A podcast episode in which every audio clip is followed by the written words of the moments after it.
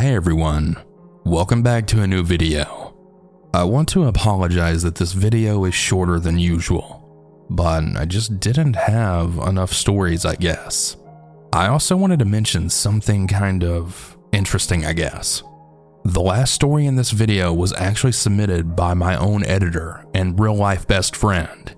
It's gonna sound kind of fake, but he swears up and down that it's a real true story that he experienced. So take that for what you will. I hope you all enjoy this one. And as always, if you have a story you want to share, you can send it at southerncannibal.com. Link down below in the description. And without any further interruptions, let's get into the stories. And remember to always stay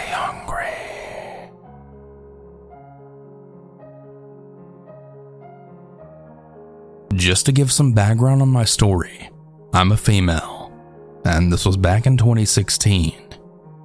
I was 23 years old, and I had recently dropped out of college, and I was living with my boyfriend's family. The story takes place in Houston, Texas. One night, I had traveled to visit my family in the city area, and my boyfriend stayed on the outer city limits. I was traveling back to his home and as I was exiting Interstate 45 to 1960, both are major highways here. As I was exiting the ramp, just a random glance in my rearview mirror, I had paid attention to the headlights on the car behind me. As I'm watching it, it seems like they're driving very quickly, as if they almost missed the exit. So I increased my speed down the ramp just to avoid any mishaps. To avoid the major traffic lights on 1960, I had found a side street and I decided to take it to be faster. It was around 10 p.m., and the back streets weren't lit very well, but I was confident because I've taken this route a thousand times. As I turned down this side street, I saw that the car that was behind me on the ramp was rushing to get over in the far right lane, and they proceeded to turn down this side street as well. Again, I try not to think too much into it. This was a very known background to the people who lived in the area. The road is narrow and dark and only two lanes until it merges with the main road after about 10 minutes. As I continued down this path, the car did as well, and I started getting nervous as they trailed behind very close. Every time I would speed up, so did they. The first light I got to, I needed to take a left turn. So I planned to do a test to see if they were following me, because I didn't want to lead them to my boyfriend's house if they were. I got into the turning lane, and they did as well. And as soon as the lights go straight to green, I swung over and I continued through the light, going straight, damn near speeding. At this very moment, my heart fell to my feet because this car did exactly that. He followed me straight into the light. Now, there were only two more lights before I made it to a subdivision, and I was terrified. But I was really trying to think quick. Considering the car was behind me with blinding lights, I couldn't give a description at the time, so I figured calling the police wouldn't help. Wrong thinking, I know. Once I made it to the next light, I was going way over the speed limit, and I decided to run the light, thinking that I could beat him and he'd lose me. Wrong again. He ran the light as well, and strangely, before we made it to the next traffic light, he turned off his headlights. Now remember, I said that this area was not very well lit, so it all became so dark. I knew that the next light had a gas station as well as a McDonald's across from one another.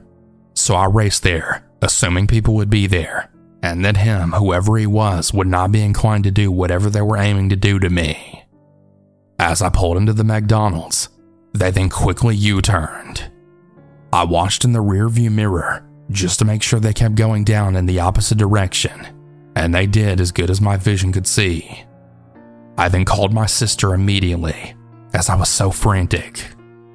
I got in line and bought a drink just to continue being around other people, and thankfully, the line had a good amount of people to kill time. I sat in the parking lot for a few minutes and I explained the story to my sister, whom definitely helped calm me down. I was just way too scared to leave, assuming that car could be waiting for my return in order to follow me again. I'm still not sure why to this day I didn't call the police, and those three minutes from the McDonald's to his house was for sure a creepy one.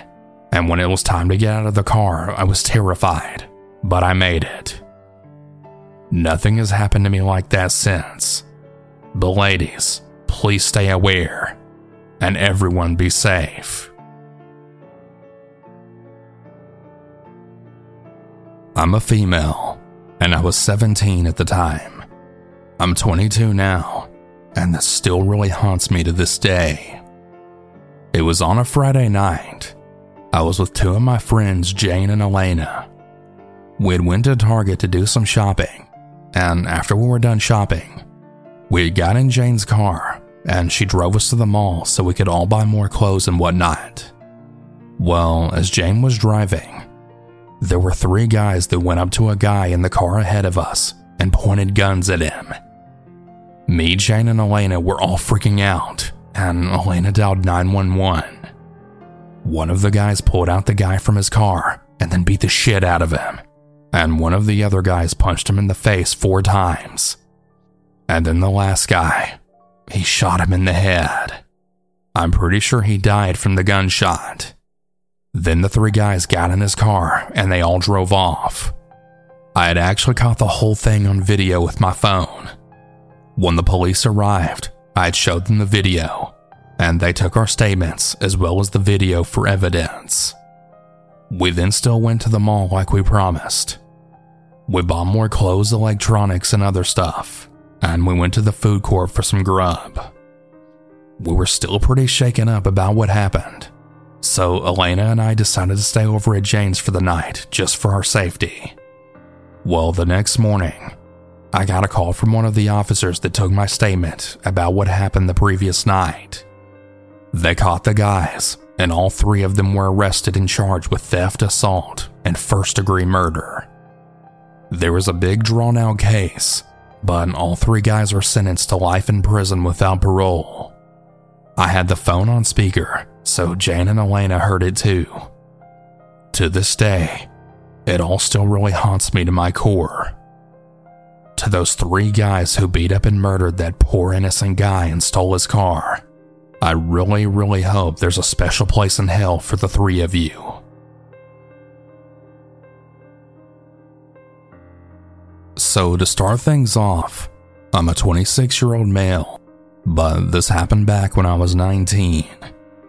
It was about 9:30 p.m. on a weekend night, and I was heading from one friend's place to another, which is only about a 3-minute drive. But this ended up taking about 15 minutes, and you'll find out why.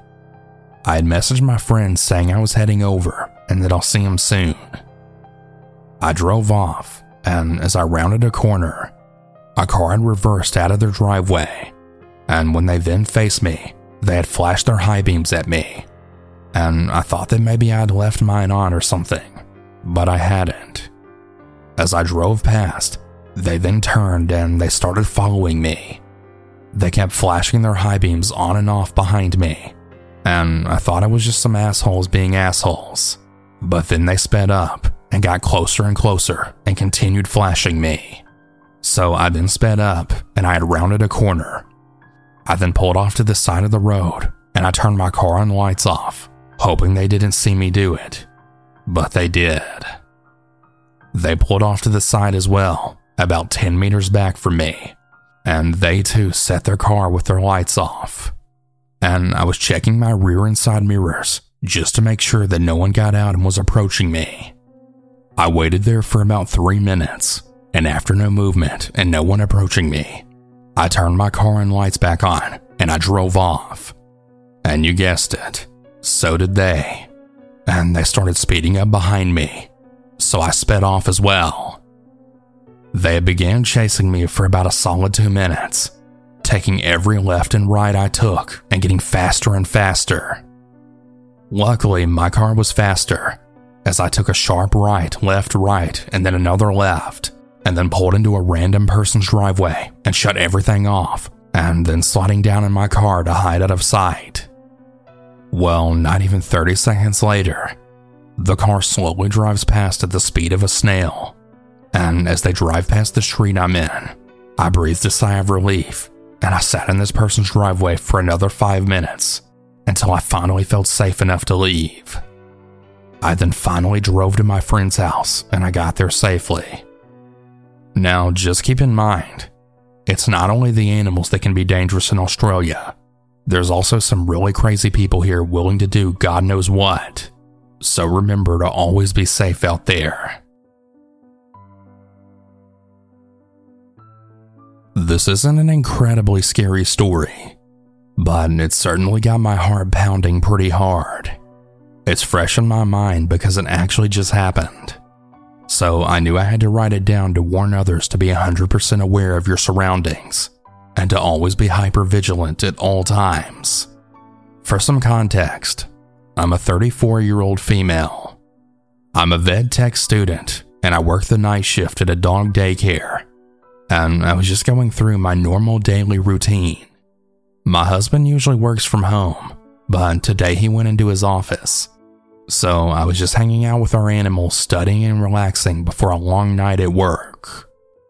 At around 11 a.m., I was out walking my dog in the neighborhood when I had noticed a black car with tinted windows driving very slowly towards me. I looked away from it and just started playing with my dog. But out of the corner of my eye, I saw that the car had stopped and was kind of just sitting there. As my pub finished his business, we began walking along the sidewalk back to the house. And this is when the hair on my back of my neck then stood up. The car began following us and was pretty much right alongside me. They turned into my area of the complex.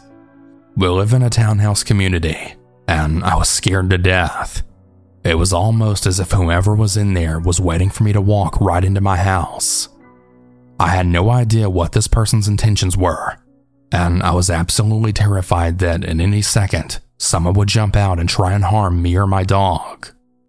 Anyways, I stopped dead in my tracks, took my cell phone out, and was about to dial 911 when the car turned around and then immediately sped off in the other direction. I breathed a sigh of relief, even though my legs were shaking and felt like jello. As soon as we got back home, I locked the door, put music on, and I stayed inside to keep myself busy until I had to leave for work. This moment definitely opened my eyes and just goes to show that anything can happen, no matter what time of day it is.